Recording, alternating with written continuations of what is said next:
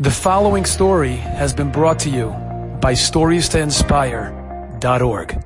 There's a, a cemetery in Eretz Israel. It's found right by the entrance to the city of Petach Tikva.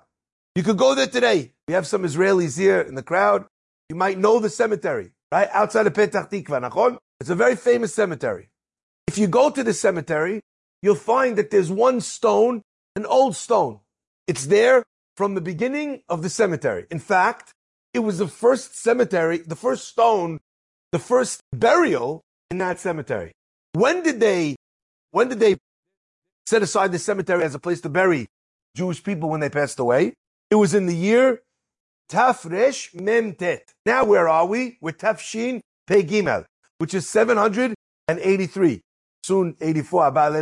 inshallah. Okay? That's where we are. That's where we're, we're up to. Now, that means from 783 back to 649, it's over 120 years. Okay? So 120 years ago, they set aside this cemetery. When the people were standing there, the Chevra Kadisha, the people that were involved in getting the land together, they finished. And before they left the space, the group of people that were there were talking. And, you know, jokingly, they turned one to another and they said, I wonder who's going to be the first person who's going to be buried in this new cemetery. Who's going to inaugurate the cemetery? One of the guys standing there, as a joke, he said, I have no problem going first. My friends, within 10 days, he was buried in that spot. Listen carefully to the end of the story. And on that tombstone, the rabbis of the city decided to write in huge letters, Brit Kiruta B'Sifatayim. A covenant was made with the lips. That if a person says words, you don't understand the power of your words to come to fruition. And they wrote the story on this man's tombstone. There was a fellow, unfortunately, the Sefer uh, Pininim, he writes, he went to visit, the rabbi went to visit someone during a Shiva. He sits down, very difficult case. The father, unfortunately, he'd lost a child many years before as a young as a young child, and unfortunately now at a, at a later age, the second son, his son, passed away as a soldier. Anyway, the rabbi comes in to be Menachem. He sits down. He wants to be there. He wants to share in the pain of this person. And the father says to this rabbi, he says, Rabbi, I need to tell you a story. The rabbi says, okay. He says, I was sitting last night with my brother and we were talking. And my brother reminded me of something. And I feel like I need to share it with you, Rabbi, he says, to this rabbi who wrote the book. He says, because you teach Torah. And maybe you could tell people what I realized only last night. Rabbi is very curious. What was he talking about? He said, we were sitting here. It was very sad. And my brother said to me, he says, please, can I say something to you? But please don't get angry with me. Brother says, of course. He says, you know, I was thinking last night how difficult this has been, this experience has been to you. Barminan, no one ever wants to see, no one ever wants to understand, no one ever wants to experience. He says, and suddenly it hit me like a lightning bolt. I went back in time. I remembered when you and I were teenagers, he says. They were in Israel. There's something called a, what's it, oh gosh. They, forget the name of it, in Israel, where instead of going by cab, you put 20 people into, into a tender, but there's a name for the, what, Shirut, Shirut, there we go, okay? Put 20, 20 wait till they, they wait till they fill it up with 20 people and then they drive. They drop everyone off on their way. Anyway, there's two. Me and you, he says, we were sitting in the tramp, but you have to, in this tender, but you have to wait sometimes, quite some time until it fills up. Anyway, one, two, three, four, almost full.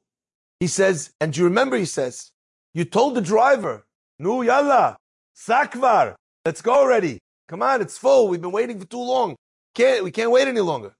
And the driver turned around and he said, of just a few more minutes. We waited a few more minutes. We still didn't have the last one, two passengers. You yelled at him again. You said, no, let's go. Come on.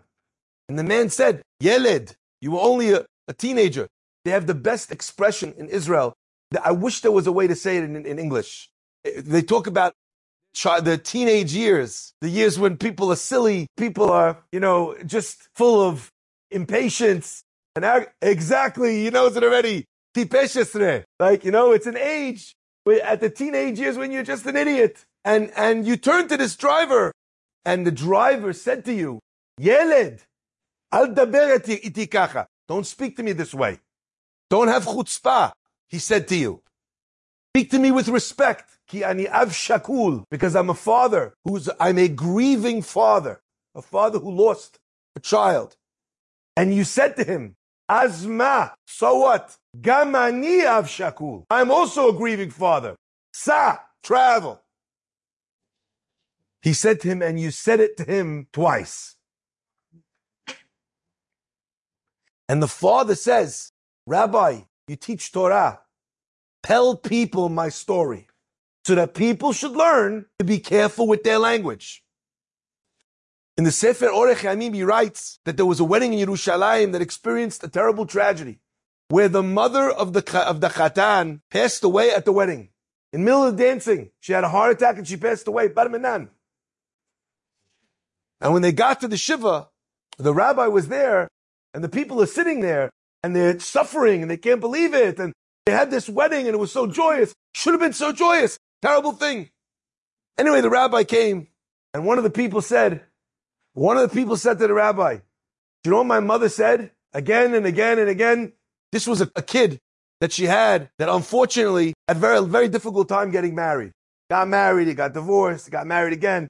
Second wife passed away, struggled to find.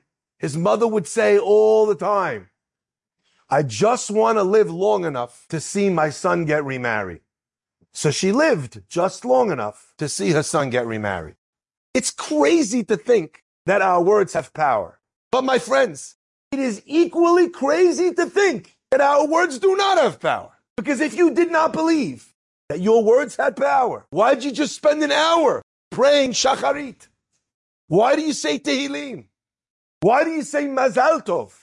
Why do you say mabruk? Why do you say refuah shelema? You know what should be on your lips always? Words of blessing. You know what you should be exceedingly careful? Words that are critical. Words that even as a joke, like the man said, I don't mind going first. He's the first one buried in that cemetery. I just want to live long enough to see my son get remarried.